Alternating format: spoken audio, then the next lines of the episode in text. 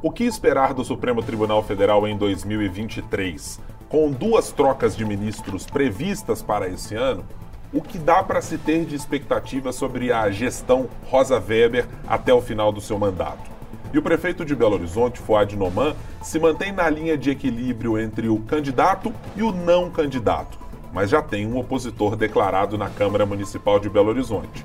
Estes e outros assuntos a gente trata a partir de agora no 3 sobre os 3.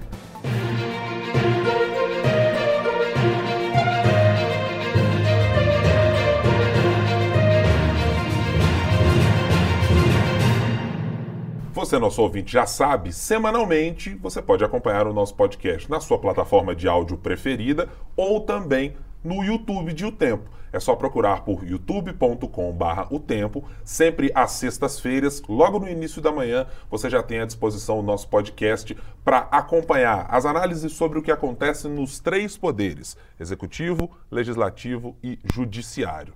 Todas as semanas estão aqui comigo e dessa vez, mais uma vez, com carnaval, sem carnaval, pós-carnaval, não fantasiados mas estão aqui a nossa editora de política aqui do Jornal o Tempo, Marina Schettini. Tudo bem, Marina? Como vai? Tudo ótimo, Guilherme. É um prazer estar aqui de novo. Pulou carnaval? Muito. Vamos saber também se Brasília, capital federal, teve carnaval, de onde a gente vai falar com Ricardo Correia, nosso editor-chefe de O Tempo Brasília. Como vai, Ricardo? Com muito carnaval também por aí? Olá, Guilherme, Marina, todos que nos acompanham. Muito trabalho, quer dizer, não é tanto trabalho, né? Muito plantão e pouco trabalho, né? Pouca coisa acontecendo mas trabalhando todos os dias eu não consegui nem curtir o carnaval de Brasília. Eu estou na expectativa desse próximo fim de semana aí, que tem a ressaca de carnaval, aí tem bloco, inclusive, desfilando na, no eixo monumental aqui, na esplanada dos ministérios. É a minha expectativa aí de, enfim, curtir o carnaval no fim de semana. Vamos ver. É, alguma coisinha mínima, né? Bom, vamos começar já trazendo aqui o nosso bate-papo sobre Supremo Tribunal Federal. A gente se debruçou muito em outros episódios do podcast para falar sobre relação do Poder Executivo com o Poder Judiciário, pincelou de alguma maneira questões relacionadas ao TSE, mas acho que hoje a gente pode concentrar a nossa conversa no Supremo. Afinal de contas, o Supremo passou de algum tempo para cá, talvez do pré-mensalão do PT até o momento em que chegamos hoje, por diversas fases e por diversos posicionamentos públicos e até mudanças na sua atuação ora um tribunal considerado mais proativo, ora um tribunal um pouco mais contido nas suas decisões, ora um tribunal que eh, se dividia entre decisões monocráticas e colegiadas com alguma dificuldade de posicionamento para os ministros e alguma de compreensão da própria sociedade do papel que o Supremo deveria ocupar, uma vez que sempre foi um poder considerado não sei se a palavra é exatamente marginal, mas aquele que precisava aparecer só em momentos mais críticos, para zelar pela Constituição e pelas regras, pelo regramento jurídico brasileiro. Mas nos últimos dois anos, talvez, com as eleições, tendo um protagonista muito evidente nos embates com o Supremo, o presidente até então Jair Bolsonaro, agora com uma mudança para o governo Lula, dá para a gente esperar o que desse Supremo de 2023? Eu vou começar hoje por Brasília, Marina, na nossa conversa, para saber do Ricardo é, que expectativa ele tem para esse Supremo. A gente já tem um pouco do que é a gestão Rosa Weber, com algumas decisões importantes sobre, inclusive, o andamento do Supremo e as regras que regem a atuação dos ministros já do ano passado. Com tudo isso colocado à mesa, o que, que você espera desse Supremo de 2023? Com mais holofotes, com menos holofotes do que anteriormente? Eu acho que vai depender muito de como é que vai ficar a questão dos julgamentos uh, dos acusados do 8 de janeiro, né? Se se esse julgamento for todo dentro do STF, aí vai ser uma loucura, né? O STF vai estar, obviamente, dentro dos holofotes para muita coisa.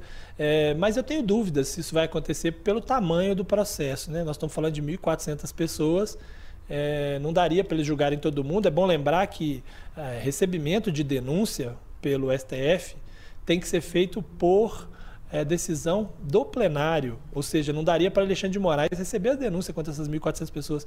Esses casos todos têm que ser julgados em plenário, ainda que em plenário virtual, mas todos os ministros têm que participar. Isso transformaria o STF num, num tribunal praticamente exclusivo para julgar 8 de janeiro. Né? É, para dar um exemplo, né, o mensalão, por exemplo, é, que tinha 40 réus, o STF ficou seis meses só debruçado sobre isso, julgando mensalão. Teve inclusive que contratar, é, trazer, né, é, exigir juízes auxiliares de outros tribunais para poder ajudar. É, então, assim, você imaginar que 1.400 pessoas serem julgadas, são, nós estamos falando de talvez, no limite, até 20 mil testemunhas, se todo mundo usar as oito de acusação e oito de defesa. Né? Não deve acontecer isso da parte da acusação, mas ainda assim você tem 10 mil é, pessoas para serem ouvidas. Se o STF ficar com tudo, aí de fato ele vai continuar nos holofotes independentemente de qualquer coisa. Agora, se ele conseguir passar uma parte para outras instâncias, como se deu, por exemplo, na Lava Jato, né? aí talvez ele fique só com os casos mais importantes e a gente tem aí lampejos de de STF em alguns momentos aparecendo um pouco mais e outros um pouco menos. Em relação a, esse, a esses, essas relações com os poderes, é, acho que não vai ser tão. Ele não vai estar tão nos holofotes como em outros anos, até porque não tem muita coisa de interesse do executivo na pauta do ano. Eu estava olhando a pauta do ano e não tem tanta coisa assim. Não há interesse da parte do governo federal também em comprar briga com, com o Supremo. O Legislativo, após a eleição no Senado, também ficou mais ou menos, um pouco mais pacificado. Então eu acho que o STF vai estar menos em evidência, a não ser neste caso do, do 8 de janeiro. É, Marina, teremos duas trocas de ministros uh, necessariamente ano. O ministro Ricardo Lewandowski e a própria ministra Rosa Weber, que hoje preside o Supremo Tribunal Federal. É, os perfis desses dois ministros são bastante diferentes quanto à maneira de se apresentar nas suas decisões e de dialogar com outros poderes, como mencionou o Ricardo. Isso tem impacto em como você imagina que o Supremo Tribunal Federal lidará com o ano de 2023 nas relações entre poderes? Ah, sim, eu acho que é, é um ano de mudança. Acho que a palavra, pelo menos para esse comecinho, tirando essa parte que o Ricardo já colocou tão bem, é o ano da mudança. Além dessas duas aposentadorias, né, a gente deve ver uma mudança de perfil maior mesmo, talvez lá na saída da Rosa Weber, porque o Lula deve querer manter um perfil mais parecido com o Lewandowski, né? Então, imagino que ele vai manter alguém no perfil do Lewandowski, mas talvez se ele seguir essa ideia mesmo, ele tente alguém mais perfil Lewandowski lá na troca da Rosa Weber, então para mudar um pouquinho a cara do tribunal, mas a gente já tem mudanças eh, entrando, já, né, já funcionando, como as mudanças de procedimentos dentro do Supremo. Temos também a PEC do senador Plínio, que parece que, pelo menos em discussão, vai começar a entrar, que pode trazer mudanças para o STF. Então, acho que vai ser o ano das mudanças das aposentadorias, das mudanças internas, com essa mudança nas decisões monocráticas que precisas urgentes, precisa passar imediatamente pelo plenário, e o pedido de vista, que depois de 90 dias volta para ser liberado para o julgamento. Aí a gente vai ter é, julgamentos importantes que podem voltar. São julgamentos, alguns parados há 25 anos, a gente tem da demissão sem, sem causa justa, né? sem o justo motivo. Temos também a mudança da PEC. Se essa PEC for discutida, e a gente já vê alguns senadores dizendo que vão apoiar, não só senadores da oposição, que a gente consegue pensar em um certo revanchismo, mas já tem senadores até da base dizendo que topam conversar, então pode trazer uma mudança. A principal mudança dessa PEC, né, que ela prevê, é a mudança do mandato vitalício hoje, com aposentadoria compulsória 75 anos, e mudaria para um mandato de 8 anos. Então mudaria bastante também. Então, a, a, quando a gente pensa nas relações, eu acho que com o governo federal passou um momento antes, era um momento de muito problema na gestão Bolsonaro, depois veio aqui, acho que aquela lua de mel, né?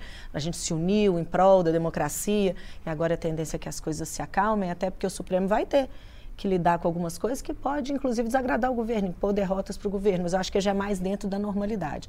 Agora, com o legislativo, pode ser que a gente tenha alguma indisposição. O próprio Rodrigo Pacheco, na campanha à reeleição, ele disse que estava disposto a discutir mudanças ou discutir o funcionamento do STF. Então, pode ser que no meio dessas discussões a gente acabe tendo algum tensionamento.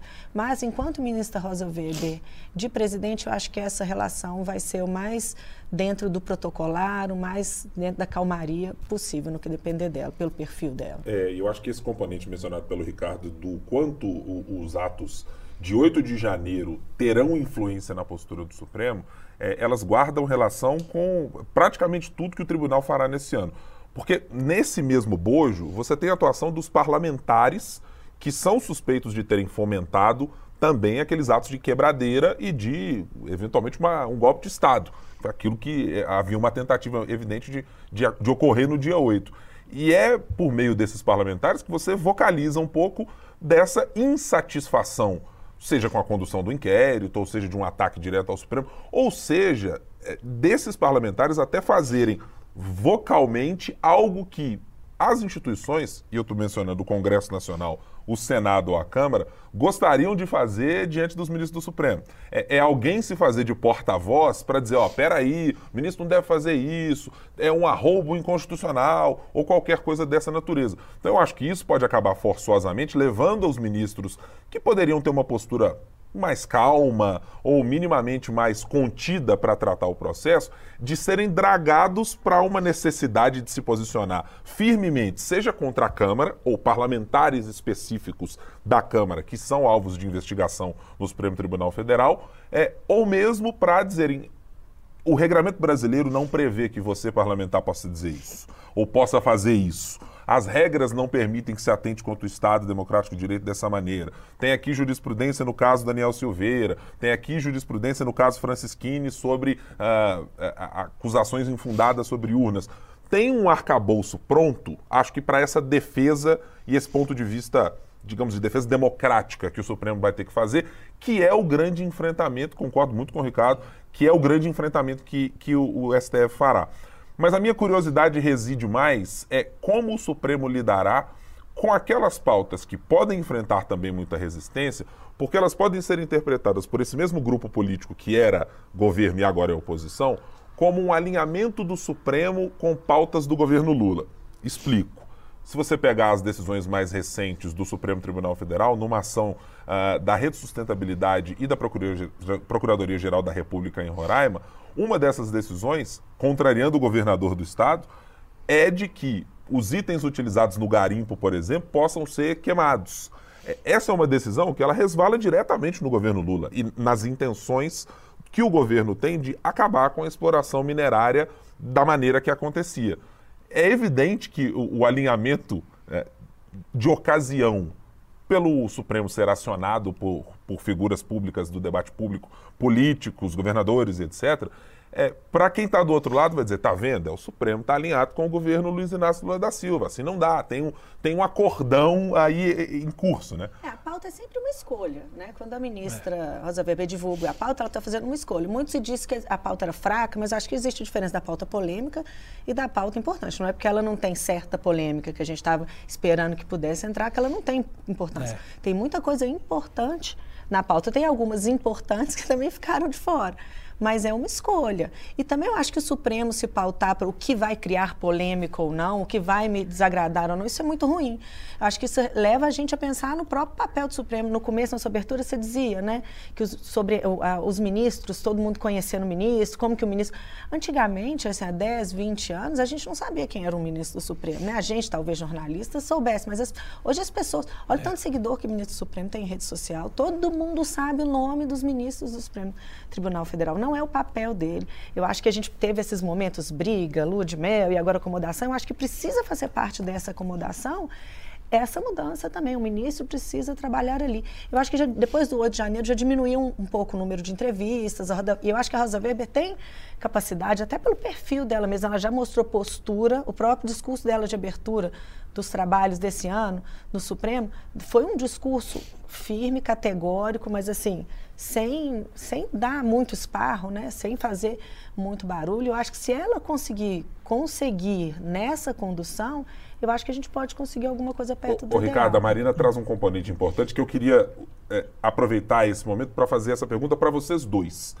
É, o Supremo teve que se colocar numa condição de uma espécie de é, guardião e, e, de uma maneira de democracia, de defesa da democracia quase ativa ou proativa. E isso foi concedido pela sociedade brasileira de alguma maneira ao ministro Alexandre de Moraes, dada a inércia da Procuradoria-Geral da República, a quem caberia ter atuado em boa parte dos casos e suspeitas uh, e, e investigações que poderiam ter sido abertas ainda na gestão do presidente Jair Bolsonaro.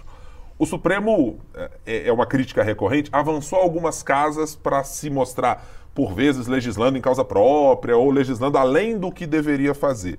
Vocês conseguem enxergar o Supremo com essa postura mencionada pela Marina, da própria ministra Rosa Weber, recuando nessa atribuição ou nessa presença mais ostensiva do Supremo? Que é aquela história, eu ganhei poder, agora eu quero devolver poder. Vocês acreditam nisso, Ricardo? Começando com o você. É, eu acho que assim, tirando o 8 de janeiro, sim. Até porque há uma, há uma orientação dentro do governo da base aliada a tentar judicializar menos, né? Então vai, ser, vai haver menos pedidos ao STF também. Imagino que a oposição também não tenha tanto interesse em judicializar muita coisa no Supremo, porque tem perdido mais do que ganhado. É, isso ajuda, né? Porque muitas das coisas chegam no Supremo por demanda dos próprios parlamentares, né? É judicializado o, e o Supremo, ao ser é, provocado, precisa tomar uma decisão, né? Mas eu acho que assim o grande problema dessa história, dessa, desse protagonismo do STF, foi pelo fato de que ele é vítima e julgador ao mesmo tempo. Né? Eu acho que o principal problema é esse. Né? Se não fosse isso, se o, se o problema fosse com outra pessoa e não com o próprio STF, ou se estivesse sendo julgado em outro lugar, por as críticas serem feitas ao STF, acho que não teria tanta polêmica na sociedade. Então, a grande parte da polêmica é essa, porque o Supremo teve que assumir um papel que não era dele num caso em que ele era vítima, né? Agora, claro, isso depende muito é, da postura do próprio do próprio da própria Procuradoria Geral da República, dos demais poderes, né? Até um, um adendo aí, é uma coisa que foi dita, a gente estava falando sobre a relação com o legislativo, que a própria escolha dos ministros, dos futuros ministros, pode contribuir com a melhora de relação aí com o legislativo, deixando a coisa mais azeitada, né? Por exemplo, se a gente for olhar a lista de nomes aí que são cotados para as vagas, primeiro do Lewandowski, agora em maio, né? Pode ser que seja abril, parece que ele vai sair em abril, é, ou da Rosa Weber lá em outubro. Entre eles está o Bruno Dantas, do TCU, Tribunal de Contas da União. E por que, que eu considero isso uma, uma possibilidade, ele ser o escolhido, é, e aí melhorar essa relação com o Legislativo e tirar um pouco o STF dessa coisa de estar tá brigando com os outros poderes? Porque se o Bruno Dantas sai do TCU, ele abre uma vaga no TCU para indicação do Senado. Porque Bruno Dantas está numa vaga de indicação do Senado. Então, de certa forma, você faz um agrado ao Senado, que vai poder escolher mais um, talvez um, um senador, um ex-senador, para ocupar o cargo. Isso, de alguma forma, dá poder também é, para o Senado Federal. Né? E, e o Bruno Dantas, eu estava olhando a lista dos cotados, né? São vários os cotados. O Bruno Dantas é o mais novo deles, né? E nos últimos anos os presidentes têm escolhido os mais novos, né? Justamente porque fica mais tempo. Né? Antigamente não tinha isso. Antigamente o cara falava: "Você vai botar o mais velho?" Porque mais na frente, né, se tem algum problema, aí não fica tanto tempo, a gente consegue ajustar. E depois percebeu-se que não, né, que se você bota um, menos tempo, um outro governo na sequência ganha maioria, né, e tal.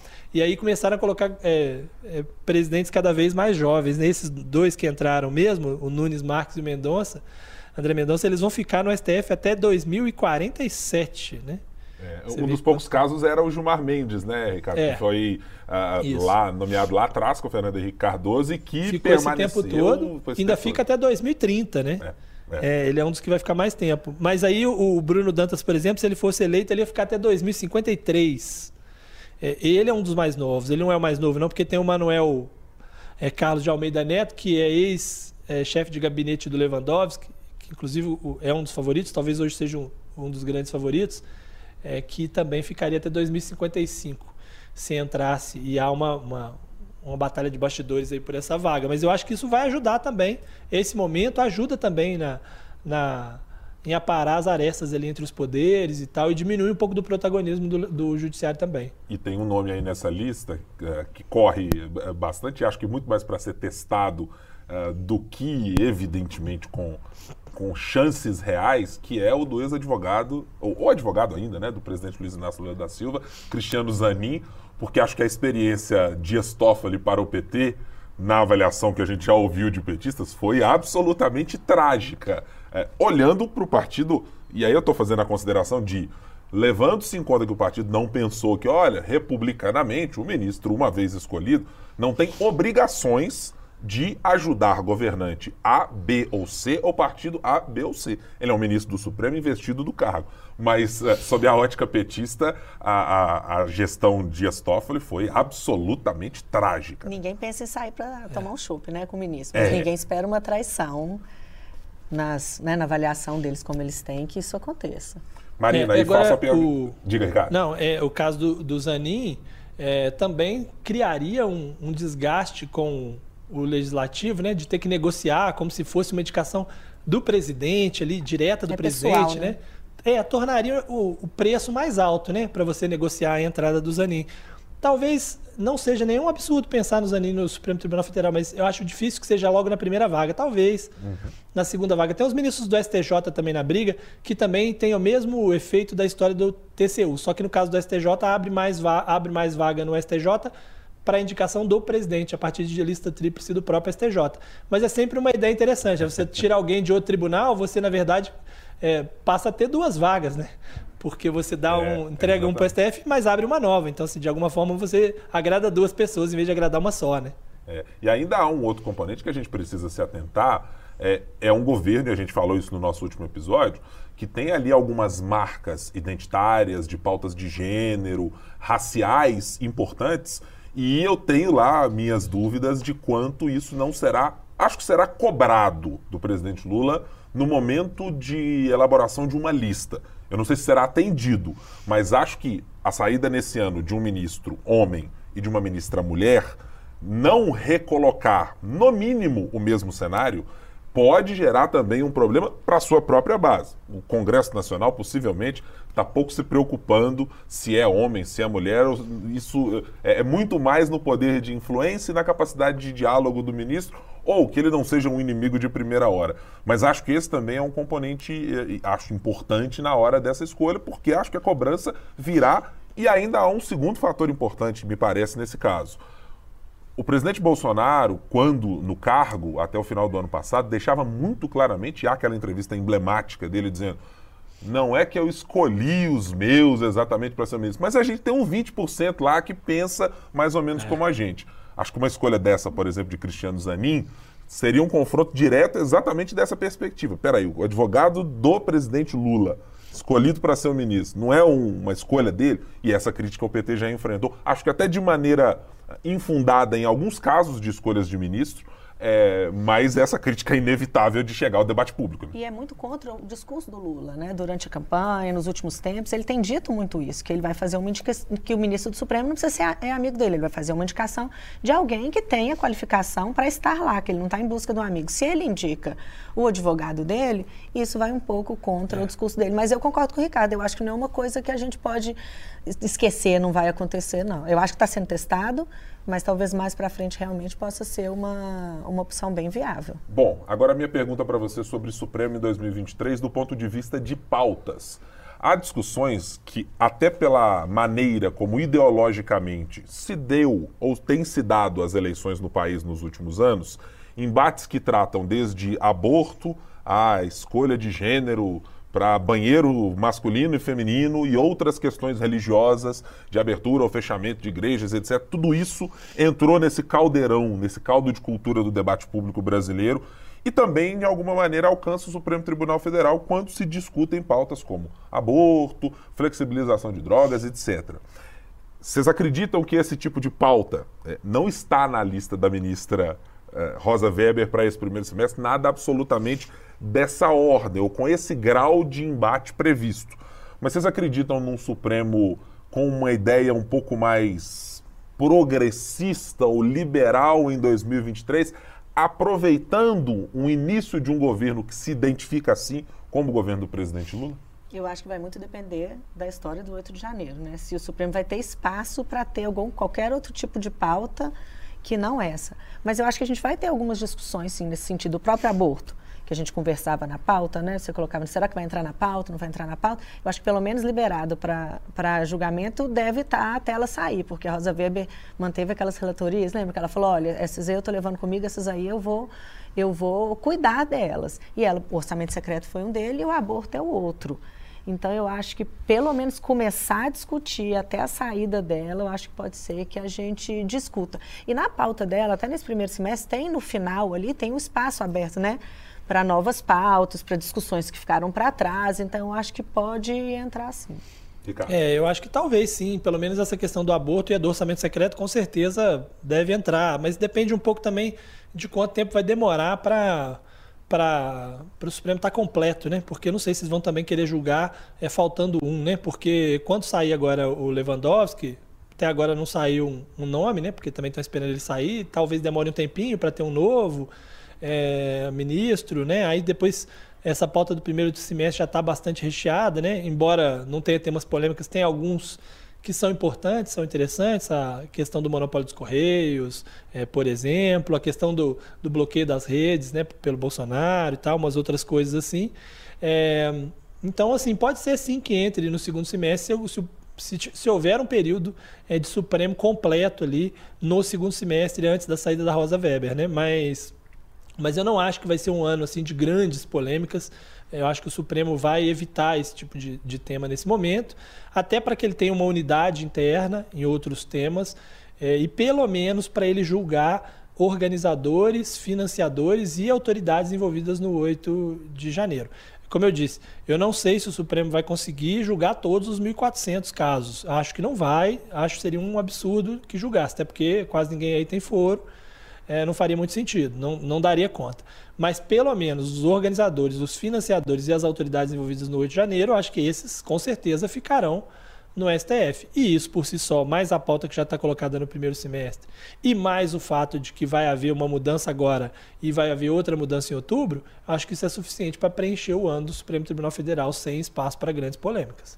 Me parece, portanto, pela conversa que tivemos até agora, que as preocupações de vamos fechar o Supremo ou coisas parecidas que rondaram o tribunal não serão a marca de 2023 o que não quer dizer que quem está do lado de fora também não se preocupe. E aqui eu estou mencionando o ex-presidente Jair Bolsonaro.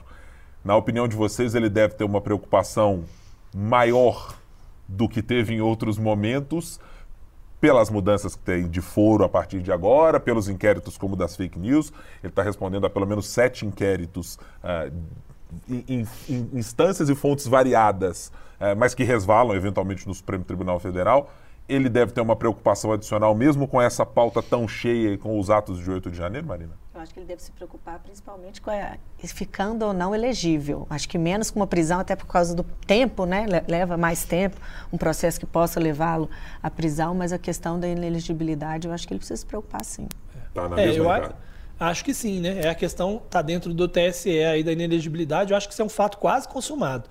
É, pouca gente em Brasília acredita de fato que o presidente vai, o ex-presidente vai ficar é, em condições de disputar a próxima eleição. Até por conta disso, outras pessoas, outros grupos ligados a ele já estão se movimentando para tentar achar um, um, espaço ali, né?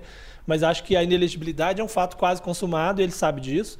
Agora, a questão da prisão, de fato, demora, principalmente agora que é, vários processos estão indo para a primeira instância. Prisão antes de uma condenação final, depois da soltura de Lula no meio do processo, né? Quando, quando ah, quando houve a decisão de que não poderia se prender em segunda instância, antes da decisão, portanto, de, de invalidar ali a, a, as, as condenações. Eu acho que deixou um recado de que não dá para fazer diferente com o Bolsonaro, né? Então, assim, pode até acontecer de ter uma prisão assim relâmpago, como foi aquela do Temer, né? Em primeira instância, ele ter que recorrer a um tribunal regional e tal. Mas eu acho que prisão não vai acontecer, a não ser que é, ele seja pego aí destruindo provas, né, coagindo testemunhas, etc e tal, aí isso é uma situação bem diferente. Mas depende muito também do capital político que ele ainda vai acumular. É. Mas eu teria preocupação com a questão da inelegibilidade, com certeza, e com os processos que podem, num, não no decorrer dos próximos quatro anos, mas ao longo do, do tempo, certamente mais adiante, vão criar sim problemas para o presidente, é, para o ex-presidente Jair Bolsonaro. Eu acho que por vezes a medida da temperatura dos demais políticos do entorno ajuda muito a gente a entender isso. A gente conversava aqui antes de começar o podcast sobre a entrevista da deputada Carla Zambelli, que foi apontada pelo ciclo bolsonarista como responsável pela derrota do presidente e que já fala num tom completamente diferente sobre o que foi Bolsonaro. Dizendo, é, talvez o que ele falou tenha sido, sim, responsável por atiçar de alguma maneira. Quer dizer, é um distanciamento para o bolsonarismo em específico, que não deixa, de maneira alguma, alguém ficar no, no meio do caminho, ou tá com o pé inteiro no bolsonarismo, ou tá fora. É. É, já é uma sinalização de como os aliados estão se, se movimentando. E uma mudança muito importante no grupo bolsonarista aqui em Minas Gerais. Né? O senador Carlos Viana deixou, não sei se deixou de cara, pelo menos não vocalizou de cara, que saiu da base ou do que era uma oposição ferrenha ao governo, mas saiu dizendo: Ó, oh, o meu acordo com o presidente era um, não foi da maneira que eu esperava, levantou a mão do governador Romeu Zema lá e eu fiquei chateado com isso. Quer dizer, você começa a ver no entorno do presidente, talvez muito por esse andamento ou por essa perspectiva de perda de poder político e, e dá quase dada como certa inelegibilidade para esse próximo pleito, que os aliados também mostram essa temperatura de distanciamento dele com o que pode vir a partir das decisões judiciais. Né? Também é um, eu acho que é um componente é. importante para se observar no, no Bolsonaro daqui para frente. Né? Não, exatamente. Apesar do que alguns senadores continuam, principalmente senadores, continuam numa campanha bem, bem forte, né? O próprio Plínio Valério é um caso, é, o próprio Eduardo Girão, tem outros aí que continuam esticando a corda ao máximo, né?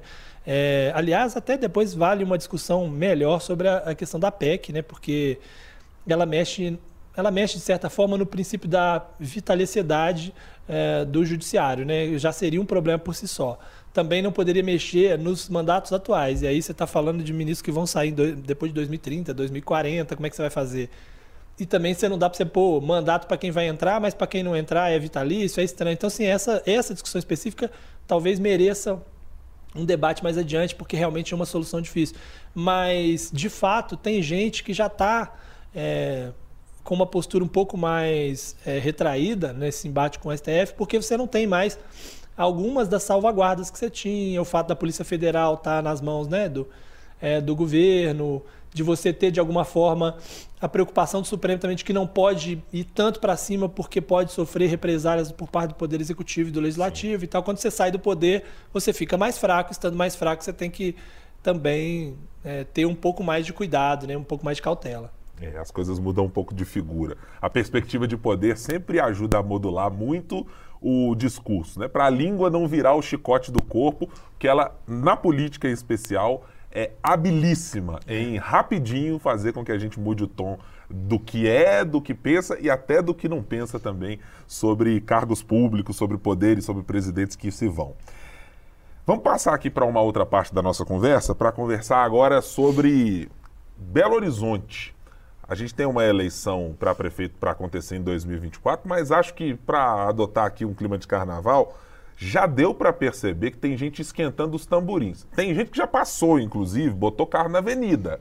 Pelo menos o abre-alas já foi colocado. Acho que o presidente da Câmara, Gabriel Azevedo, que foi visto no Então Brilha, um bloco famosíssimo de carnaval aqui de Belo Horizonte, já é um daqueles que botou carro alegórico, contratou o carnavalesco, levou todo mundo para a avenida. Talvez está no ensaio por enquanto. Enquanto o Fuad Noman está mais ou menos no barracão da, da escola, tá ainda lá com os tamborins balançando, e nos concedeu uma entrevista há pouco mais de uma semana aqui na, no Café com Política para falar, entre outros assuntos, de problemas na Câmara e etc. E aí chegou num certo momento, foi perguntado se considerava Gabriel Azevedo um rival ou se considerava um aliado. E a resposta foi, no mínimo, simbólica. As duas coisas. Porque diz o prefeito, nas palavras dele, que, bom, Gabriel disse que quer ser prefeito de Belo Horizonte e diz que eu quero ser candidato. Eu ainda não sei se eu vou ser candidato, mas parece que teremos aí um embate entre os dois. A postura do prefeito de Belo Horizonte, Marina, de se equilibrar entre alguém que diz não tô nem aí para a eleição, mas identificar quem é um potencial rival, coloca Fuad Noman com que necessidade? Ele precisa virar alguém mais conhecido da população, ele precisa assumir um embate abertamente com Gabriel Azevedo. O que fazer se você tivesse que dar um conselho político para Fuad Noman? Eu acho que partir para o embate direto agora não é bom para ele, até porque o Gabriel tem a Câmara toda do lado dele, assim, né? A maioria, pelo menos. Mas acho que o Fuad tem sim um problema de conhecimento, ele é desconhecido pela população, até pelo perfil dele, apesar de que eu acho que o, quem vota em Belo Horizonte gosta desse perfil, né? Gestor, Belo Horizonte, Contagem, gosta desse perfil bom gestor. Mas ele precisa sim lidar com essa falta de popularidade. A gente até falou que outras vezes eu cheguei a dizer que eu tenho dúvida de como se o FUAD vai ser bom de voto, se o FUAD vai ser bom de urna, mas ele está no segundo cargo mais importante do Estado, se for pensar em eleição, né? Que é governador de Minas, prefeito de Belo Horizonte. Então ele tem a máquina na mão, então ele já tem um poder enorme, ele já entra como um candidato fortíssimo, sendo bom de urna, não sendo bom de urna. Só que eu acho que o principal problema dele vai ser se equilibrar com a Câmara. Principalmente o Gabriel tá, tem dito aí nos discursos, eu tenho pressa, Belo Horizonte cansou de esperar Ele tem se colocado como grande defensor é, do combate contra a corrupção na Câmara, de limpar a Câmara, inclusive de muitos projetos, tocando muitos projetos. Ele está mostrando o serviço realmente. Então, o FUAD vai ter que cuidar desse embate. E se a gente for lembrar, o Fuad disse certa vez que a diferença entre ele e o Calil era a seguinte, que o Calil tinha uma eleição pela frente. Então, por isso que ele tinha problema com a Câmara. Então, se a gente for seguir nesse mesmo raciocínio, o Fuad também, a situação dele vai só piorar, porque a eleição está cada vez mais perto. E por mais que a gente continue no barracão, a eleição já está rolando desde o fim da última. É igualzinho carnaval mesmo. Acabou um desfile, a gente já começa a pensar no outro. Então, esse ano para o Fuad é o ano mais importante para ele. É esse ano que ele precisa realizar as coisas. É esse ano que ele precisa construir o que ele vai ter para mostrar no ano que vem, se ele for realmente candidato, que é o mais provável que ele seja realmente candidato. Né? Ele está no cargo.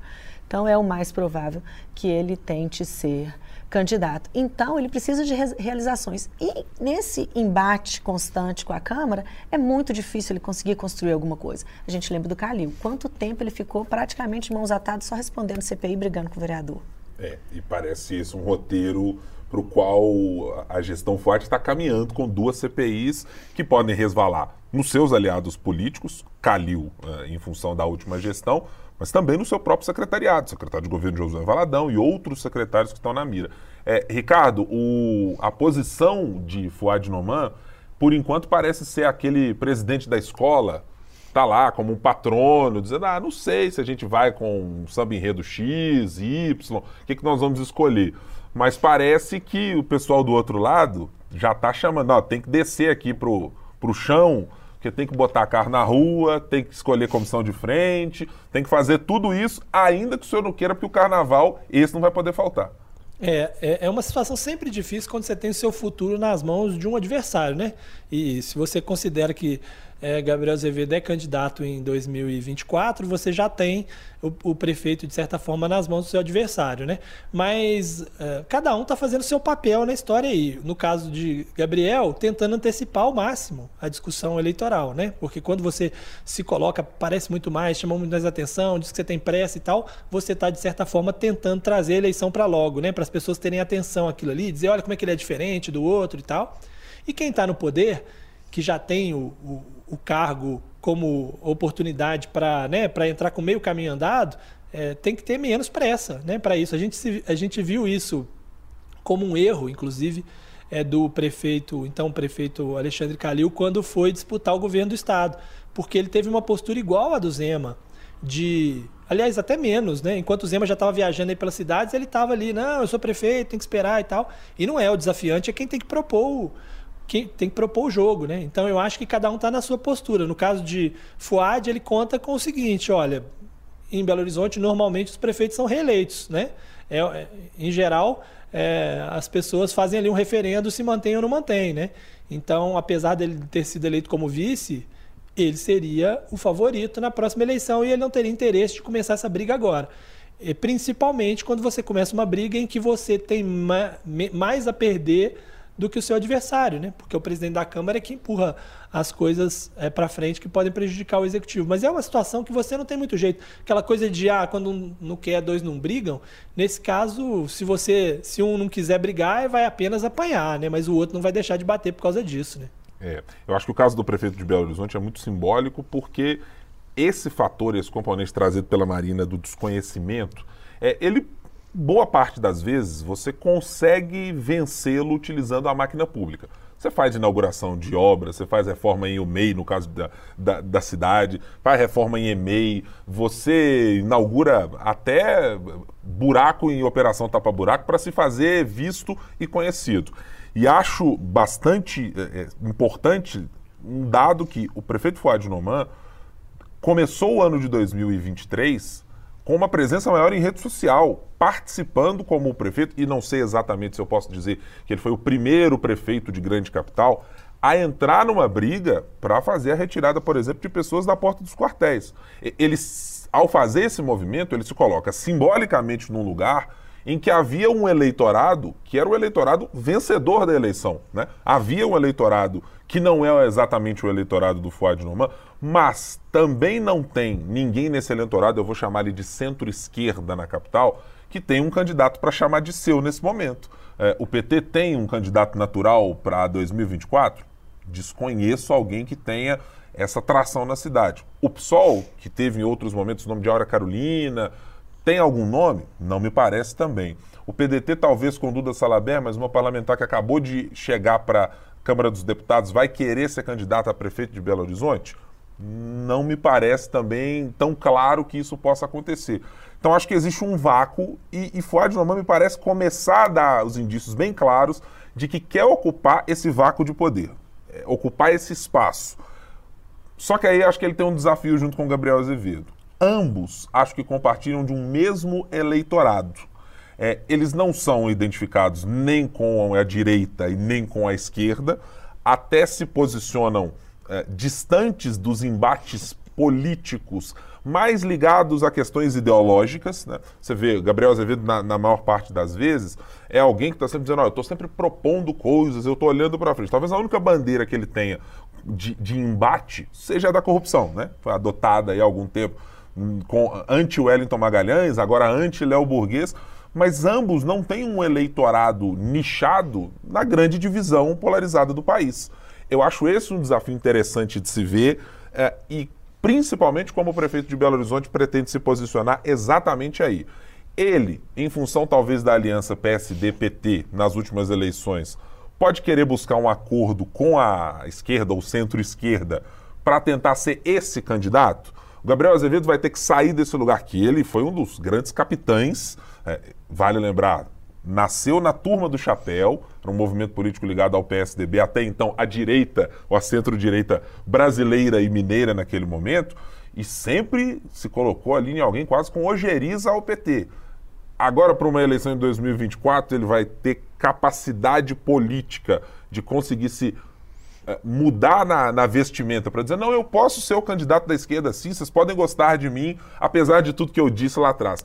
Então eu acho que para ambos tem um componente aí eleitoral, de eleitorado, que me parece deixar tudo muito aberto para ambos, com a vantagem da eloquência e da habilidade de uso público das ferramentas que tem de Gabriel Azevedo, e a minha dúvida de quanto o prefeito de Belo Horizonte tem gente ao seu lado para fazer com que ele tenha essa noção.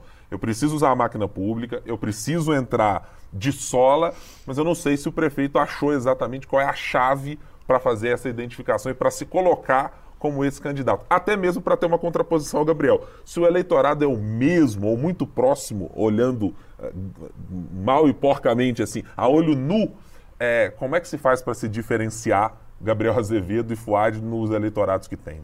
Eu acho que uma tentativa do Gabriel para buscar esse eleitorado um pouco mais à esquerda é a pauta dele de mobilidade. É uma pauta que ele defende há bastante tempo, é uma pauta que ele consegue, se, e ele se coloca muito bem em tudo, né? Ele consegue se colocar muito bem ali como alguém que está tentando já há algum tempo resolver o problema de transporte coletivo em Belo Horizonte contra o prefeito que não consegue resolver o problema do transporte coletivo em Belo Horizonte. Então, acho que essa pauta pode trazê-lo mais aos holofotes, pode fazê-lo conversar com o pessoal mais à esquerda. E acho que o Fuad já percebeu que ele precisa fazer as coisas, só que eu acho que ele precisa encontrar o jeito de se fazer aparecer, de se fazer ou eu sou o candidato, se colocar como candidato. Quando ele resolveu, acho que ele resolveu, ele se tocou disso na eleição na Câmara e deu muito errado. Ele disse que não, não, se meteria, depois ele veio de uma maneira muito agressiva, brigou ali, arrumou uma confusão danada. Agora ele tenta resolver os problemas, admitindo aqui que troca os cargos por apoio. Ele admitiu isso na entrevista para a gente. Não é ilegal, mas é, né? Dá uma boa discussão aí. Inclusive, o que ele apresenta como possibilidade para resolver o problema de articulação na Câmara é criar cargos para dar para o vereador que aí já tem uma reação do pessoal do grupo do Gabriel, então já volta aquela coisa do combate à corrupção. Então acho que o FAD precisa se achar aí precisa achar qual a pauta que ele vai querer, o Gabriel já sabe as dele, ele precisa se encontrar para ele conseguir achar um público para conversar. Antes até de ver se o PT vai insistir em outro candidato, se vai ficar com ele ou não, porque ele inclusive entrou, ele não quis entrar na campanha do Calil, ele se descolou completamente do Calil na campanha, ele falou que não tinha tempo para fazer campanha com o Calil, mas ele deu apoio ao Lula, no segundo turno principalmente. Então é. ele já é um movimento assim perto do PT.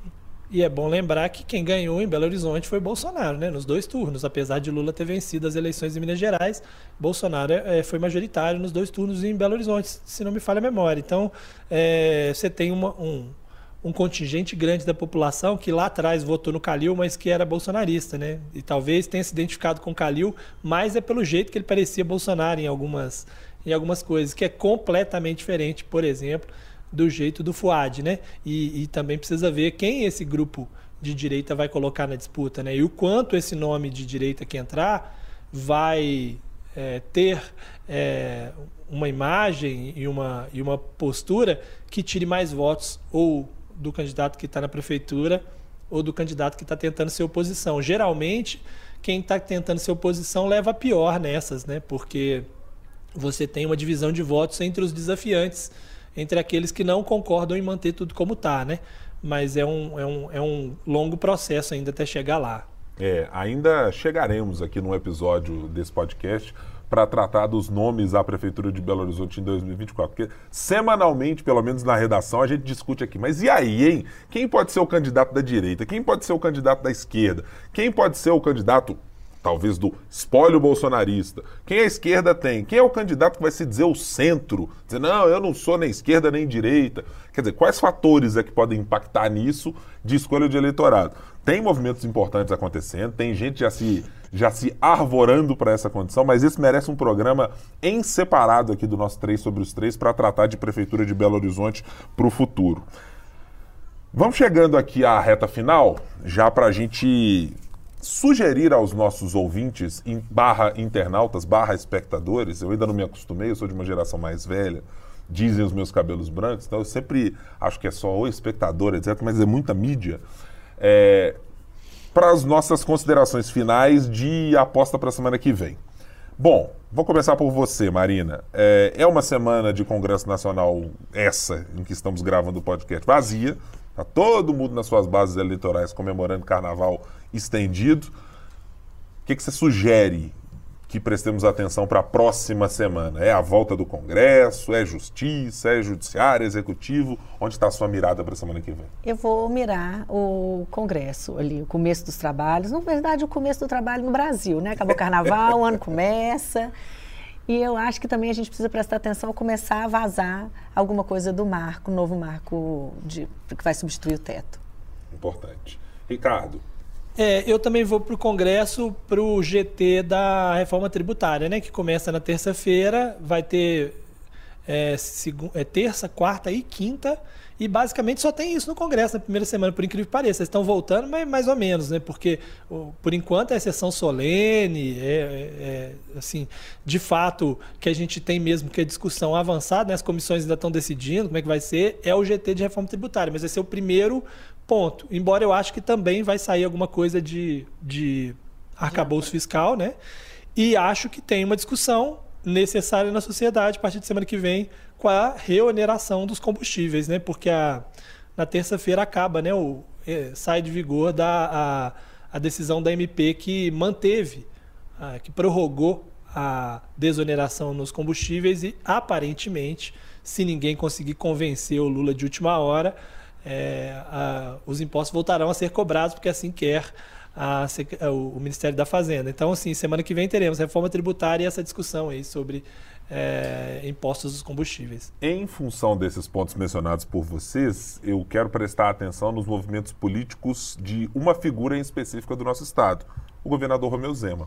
Porque, afinal de contas, é, ele já se coloca de alguma maneira como alguém da oposição ao governo Lula, ainda que seja necessário articular em diversos momentos e manter uma linha de diálogo aberta com o governo. Mas eu estou curioso para ver como ele vai se posicionar diante desses cenários que se avizinham. Discussões sobre reforma tributária, discussão sobre reoneração de combustíveis, porque, bom, nos atos de 8 de janeiro, o que já tivemos dias depois foi uma fala que pode ainda render muitos dividendos e não sei se lucros, acho que é muito prejuízo para o próprio governador. Eu quero ver como é que vai ser essa postura a partir de agora com outras pautas que resvalem nas contas de Minas e pautas que permitem escalar ali uma escadinha de quero assumir um espaço na oposição, que afinal de contas são pautas impopulares e que carregam para o governo que está chegando problemas, né? De dizer, ó, esse é o governo em que a gasolina aumentou. É um problema político para o governo, mas pode ser uma bela de uma escada para quem quiser se apresentar como ou detentor de uma solução, alguém que pelo menos quiser fazer sangrar o governo na ocasião. Muito obrigado pela companhia de vossas senhorias nessa semana, hein? Amanhã estamos disponíveis para todo mundo, logo pela manhã, nas plataformas de áudio, no YouTube ou onde você, nosso ouvinte internauta, preferir. Ricardo, grande abraço, até semana que vem. Um abraço, até semana que vem para vocês. A gente volta a se falar aí com a expectativa de que a gente tenha bastante coisa na semana que vem. Semana que vem, você não tem mais férias, não, né? Acabou por esse não, ano, né? Ou não? Pelo menos tem que checar, porque no dia 24 de fevereiro, hoje é aqui, dia 23. É, tô dizendo aí. Aí amanhã vence uma. Tô, Posso, ai, tô dizendo. Eventualmente, é se eu quisesse, a partir de amanhã já poderia tirar outra, mas. Já... Como estou aí um tempo fora, vou deixar isso mais um pouco para frente, Sim, né, para vocês não sentirem saudades. Faz, faz bem, faz Mas coincidência, foi bom você ter perguntado hoje, porque é. eu já olhei aqui, hoje é 23, Dá uma olhada, é dia 24. sistema e tal, tá tudo certo. É. Marina Schettini, prazer tê-la sempre aqui. Ah, o prazer é meu. Até a próxima. Férias você também não, não tem por agora, né? Tem. Só uma semaninha em março. Mas, gente, mas todo mundo nesse podcast aqui tem dia. Deixa eu dar uma checada no sistema é. aqui, que sou só eu. Sou só eu, então, que tô ficando pra, pra titio, né? Tá é bobeando é aí, tá bobeando. É, eu vou, vou, vou passar a prestar mais atenção. Dá uma olhadinha no sistema, ver se não tem ali umas duas semaninhas ou coisas assim. Muito obrigado você que nos acompanhou na nossa edição desse podcast 3 sobre os 3. Repito, semanalmente, a gente grava às quintas-feiras, sexta-feira pela manhã, está disponível na plataforma da sua preferência para você acompanhar. Compartilhe, mande para quem gosta de política, para quem gosta do assunto, para que a gente possa ampliar a nossa base de discussão com quem gosta de política mineira, política nacional e de discussão sobre os três poderes. Muito obrigado, até a semana que vem.